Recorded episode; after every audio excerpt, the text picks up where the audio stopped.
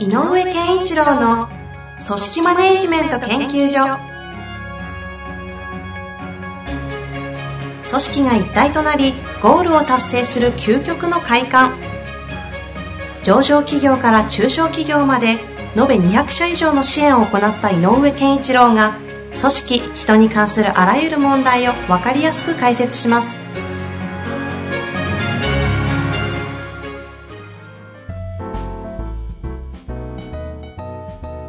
こんにちは、ナビゲーターの遠藤和樹です。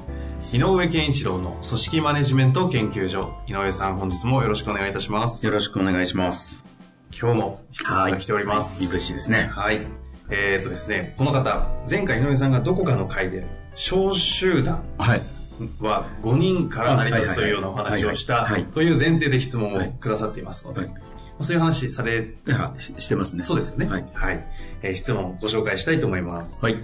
小集団5人の理由をお聞かせいただけたら嬉しいです。はい。また、その小集団はそれぞれに独立をしている個人の組織でも活用できますか、はい、という質問です。小集団が5人っていう理由は、はい、5人以下というのが一つの話かな。5人いなければいけないというのではない。で、そもそも、組織運営で、重要なのは、組織は何でできてますかっていう問いかけに関しては、100人中100人ぐらいが人ですってやっぱり言う、うん、ね。で、人なんです。はい。で、人が、じゃあ、組織だってやってるのって何っていうと、一人ずつがバラバラで在宅勤務してやんなきゃいけないことをやって積み上がっていることで成立する仕事もなくはないと思うんだけど、うん、その後半にあるように独立してるって、はい、なくはないんだろうけど、やっぱり集団の良さっていうのはある種連携による相乗効果。はい。一緒にいるから新たなものが生まれるとか、うん、なんかそんなことだろうと思うので、はい、組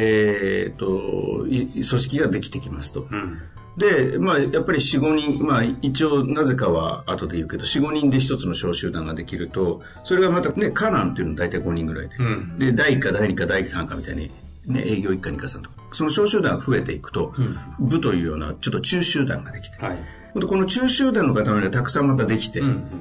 ある種の、大集団ができるんだけど、はい、このまた大集団がいろんな箇所にできるともっとでかい。でかくなればなるほど、みんなを束ねなきゃいけないので、うん、樽の枠みたいな感じで、うん、ルールとかシステムとか、仕組み制度とかが生まれる。はい。で、大体、大企業になればなるほど、この制度、仕組み、ルール、システムっていうのに注目されていくんだけど、うん、で、こういうルールだからねの中でやりましょうということになるんですが、はい、でも実は人っていうものを中心に考えると、うん、じゃあ、大阪の支店の誰々さんとのことなんて考えないよね、今、東京にいる私たちはね。はい、日々ですよね。はい、周囲にいる5、6人のチームの中での動きにやっぱり終始するでしょ。そうですね。そうすると、フォーカスできないんですよ、ね。ここで大切なのはね、関係性なのよ。ルールじゃないんだよね。ああ、なるほど。そういうルールとか仕組みとかで仕上がってるから、いや、だからこうだよっていう話ではなくて、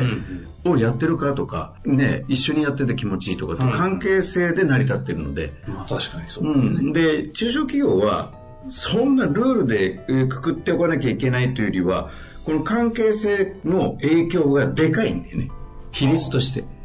大企業であれば、あるところの5人のチームがどうであろうかっていうのは、会社全体に及ぼす影響は小さい。問題ではない。中小企業になれば、それが組織自体です。そもそも、それで営業が動かなくなっちゃうとかっていうのがあるので、やっぱり関係性というのにすごく重要なヒントがあって、だから僕はよく言う成功循環モデルという成果をしっかりとした結果の質を上げるために、行動の質、思考の質を高める、その根源に関係の質があるっていう話をするんだけど、まさに関係性。はい、で、関係性ってことはコミュニケーションっていうことが非常に重要なテーマになるので、3人だと3人のコミュニケーションは、1対1のコミュニケーション3本。3本。1対1の。A 対 B、B 対 C、C 対 A という3本しかない。うん、そうですね。で、これが、じゃあ5人だと5本かっていうとそうではなくて、数学やった人は覚えてるでしょうが、N×N−1÷2 ですか。そうそうそう。つまり、5×4=20÷2 の10本になっちゃうのね。5人の時。星にしましょう。なるほど、うん、だから3人から5人になった瞬間に実は関係性を良くするっていう難易度は上がるの。ああ、3から10か3から10増えただけで、うん、言われてみれば本当ですね。そうで1人もう1人増えて6人になるともう15本増えて15本になる。で10人になったら45本になる。10か9、94、本当ですね、うん、だから関係性を高めるということのある程度の限界は10本ぐらいなんじゃないのっていう。まあ45本も見れないですよね。絶対見れない、うん、だからやっぱり軍隊でも5人編成が最小集団になる。あ、だから5人っていうのにはそういう意味がある。で、新米リーダーは3人から始めた方がいい。でつまり2人の部下を持つっていうから始める。これは、一生懸命やればなんとかなるから3本なる。まあそうです、うん、ほぼ1対1のコミュニケーションだけで3箇所に顔出したらいいぐらいの感じなんで、うん、それでいいんだけど、だからよく言うのは、いや井上さんね、僕部下が2人増えただけでこんなにしんどくなったんですよって言って、3人のリーダーだった人が5人のリーダーになった時に言うことがあるね。今のね、数学的に聞けば確かにですね。それはそうです、ね。まあそんな数字だけの上の話じゃないんだけど、イメージとしては分かるでしょう、うんうん、つまりやっぱり10本ぐらいのコミュニケーションラインを、はい、一生懸命、まあ、管理するというとおかしいけどリードするっていうのが、うん、まあ、ある意味訓練としては、いい緊張感で、うん、なるほど、ある種の限界なんじゃないかなと思う。まあ、よっぽどだけな人で、うん、10人45本見れちゃうかもぐらいの。だから10人の場合は強い3本のラインを築きながら、その下の3本の人に10本ぐらいを束ねさせると、うんうん、なので、ヒエラルキーが変わっちゃうんでね、10人になると。あ、もうワンクッション挟まないと。そう、関係性ということで言うと。だからなんか聞くところによると、トヨタも一時こうフラット組織っていうのをガーッとやったけど、もう一回小集団班長制みたいなのに戻してるらしい。へえ、あ、そうなんですね、うん、でなんかの記事で読んだんだけど、うんうんうん、だから小集団活動のもう最たるものはね、トヨタが改善とかやってたけど、やっぱり戦後のものづくりを支えた QC 運動というクオリティね、その品質管理の、はい、品質向上のための小集団活動っていうのはすごく良くて、うん、それが大体 4,5 人でやってた感じ。あ、そう、 QC 活動も小集団体制、小集団活動だったんですか、うん、だからなんとかの QC 活動、なんとかの QC 活動って集まって、まあ、夜な夜なミーティングやったりして結果を出していく、うん、これすごくいい手法で日本人に合ってるのよね。すり合わせるっていう感覚が、あ、その関係性を築きながらみんなで意見交換しながらなんとなくすり合わせて調和を取っていく。で、多数決っていうよりもみんななんかすり合わせて合議制みたいな、少し緩く見えるかもしれないけど実は日本人には得意な技だから、うん、これをリーダーが覚える方が次のためにすごくいいと思うね。ああ、なるほどですね、うん、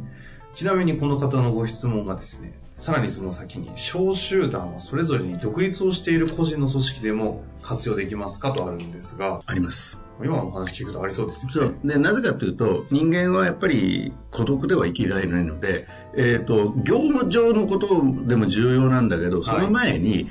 はい、チーム制でいることによるある種の帰属意識とか仲間意識、平たく言うとね、っていうのが醸成されて、やっぱり意欲面に影響を与えるのよね、多分。だからやっぱりこう元気で仕事ができるかどうかということのためにも、小集団活動はすごく重要だと。僕ね、クラブ活動的でいいと思ってるの。それは会社の組織がどうですか、うん、小集団活動が場合によっては、うん、さっきの QC じゃないんだけど、本線、そういう一人がやってることっていうのは、一人一人がやってるものは学校でいうと授業だと思うのね、うん、なるほど。授業を一生懸命やってる、うん、なんだけど部活があったりホームルームってちょっと異質なものがあることで、うん、よりこうよく成長したりするっていうのがあるので、はい、なんか部活動みたいな位置づけに置いてもいいと思う。もし本当に独立してる人だったら。ああ、なるほど、うん、これ小集団という言い方をしているのは、要はその言い方の話ですよね。その何が聞きたいかというとですね、うん、組織と小集団って言葉の使い分けはこれ何で、組織っていうと大きなものもイメージされちゃうから、で小集団を5人ユニットぐらいでこう成り立たせた結果が組織だよというようなイメージで使ってていいですか。だから組織の下部組織的な感じで言ってるのが小集団、うんうん、あこれは実際にその井上さんがですね、いろいろコンサル先とかに入った時に小集団活動のなんだろうな、推進というかそういうことを故意にこう意図的にそういうふうにさせたりとかっていうことをした事例とかもあるんですか？ありますあります。どういう、だからやっぱり、未熟っていうかまだまだ、いや、そんなリーダーなんか無理ですよ、彼らにって言われてる場合は。そういうケースの事例はいっぱいありますよね。そう。いや、いいから3人組作りましょうと。で、1人先輩格でいいから。で、別にそこに役職手当をつけるとか、そんなこと、難しいこと考えなくていいので、3人でチームっていうふうにしましょうと。で、チーム活動をとにかくやらせる。例えば営業であればチーム売上目標に対してみんなで頑張る。単純そういうことですか。うんうん、だから ABCA がリーダーで、今までだったら ABC がそれぞれ300万200万100万とかって売上目標を持ってたんで、だったら600万チームで頑張れっていうことです。背負うって感じかな。チームで担う。へえ。背負わせる何か荷物。ちょっとなんか細かい話に陥ってしまうんですけど、あえてその個人目標を取っ払うっていうところも一つのポイントだったりするんですか？やっぱり大きなテーマは組織化なので、要するにその小集団をスタートにした組織への貢献っていうのはすごく重要なので、個人の成績に落としてそれで売り上げを達成したら OK よってやると横を向かなくなるケースが多いね。だからね、まあ確かにそうかもしれない。だからどの会社でも聞くのが、いや営業成績売り上げ必ず目標達成するんだけど、なんか嫌なやつなんですよっていうのが必ず優秀なんだけどって言われる人たちですね。でも優秀なので評価制度的にも、成果を達成なので、いい評価をもらって、会社としても奨励しなきゃいけないですもんね。でもそういう人を管理する立場を考えたら非常に大変だし、胃が痛くなりそうな話ですね。だったらもう花から、5人以下の小集団でチームで、目標課題を背負う、でお前はエースなんだからこのぐらいやってくれよと。でできたか、もうできたんならこいつの手伝いしてやってくれとかっていうふうにやらないといけないかな。じゃあ別に個人のそのよくあるじゃないですか、その不動産とか投資不動産系とか、インフラ売ってるとか、そういった販売系でやってるところなんて、もう基本的にはもう個人がどれだけ何も取ってくるかみたいな営業を貸しているような、そういう業界的業種的にもそういうことをこう当たり前になってるようなところは、だからそれでもチーム制にして、それでもするんです。チームの、売り上げとして、例えばじゃあ3人が300万ずつで900万だよと、一人一人は、でもチームとしては1000万にトライしろってやってあげると、みんなで協力する。だからね、人を助けるという場面を作ってあげたいね。なるほど。そこなんです。それと要するに人の成果を喜べる環境を作ってあげなきゃいけない。チームだったらチーム目標に行くので、横が頑張れば嬉しいじゃないですか。でも個人だったら横が頑張ってて別に嬉しくないだろう。逆になんかあいつに負けてらんねえぐらいの話ですよ。だから横の人の成果を喜べる状態を作るっていうのが環境として重要かなって。それをやることによって何度も言っているその関係の質が良くなるんで、結果的にはその成功循環モデルでしたっけっていうところから言うと、結果につながるはずという、絶対つながるはずだと思って。だって新人が来て「お前いくらだ目標」って今月「いやなんか急にお前もうできるだろう」って言われて「500万になったんですよ」って言われて「そうか頑張れよ」じゃなくて「きついな」と。で「いやうちのチーム俺で1000万でお前が500万で」あいつは600万だからそうか全員で2100と、俺もでもチームで2500とか言ってたぞと、で両方達成して100点だぞって言われてるぞと、なるとお前頑張れよって話になるよね。もっと何やってんのって。確かにそうやって情報も共有されてきそうですしね。もしくは俺1000は今月軽そうだからちょっともうちょっとプルしとこうとかいう発想になる。なるほど。それこそが組織化の一歩なわけですね。第一歩っていうかすごく重要な一歩だ気がして、横のやつの成果を喜べる。横のやつの成果を喜ぶところから始まる。それは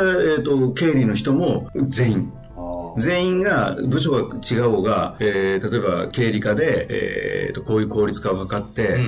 コスト削減につながったと、よしやったーって喜べるような感じ。なるほどな、面白いですね、うん、だからチーム成績と個人成績っていうのを噛み合わせて成績だっていう感覚をずっと持たせないといけないから。はあ、ぜひ一度自分たちのそれぞれの組織を見つめ直して小集団化というのがちゃんとこう別にね部になってる必要もないですし、全然関係ないです、ね、関係ないです。もうゴロゴロ変わってる、そうですよね、うん、そういう編成をやってない方がいるんであればぜひやっていただきたい、ぜひやってほしいと思います。リーダーが育てないっていうんであれば小集団をちょっと試してみるとか、小集団ぜひ私もこの収録が終わりましたから早速始めてみたいな。3人から始まる招集がいいですね、わかりやすくて、はい、ぜひともトライしてみたらいただけたらなと思います、はい、本日もありがとうございました。よろしくお願いします。ありがとうございます。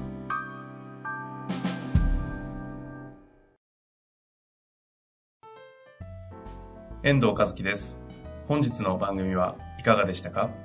番組では井上健一郎への質問をお待ちしております。ウェブサイト人事評価システム明快にあるフォームからお申し込みください。ホームページは人事・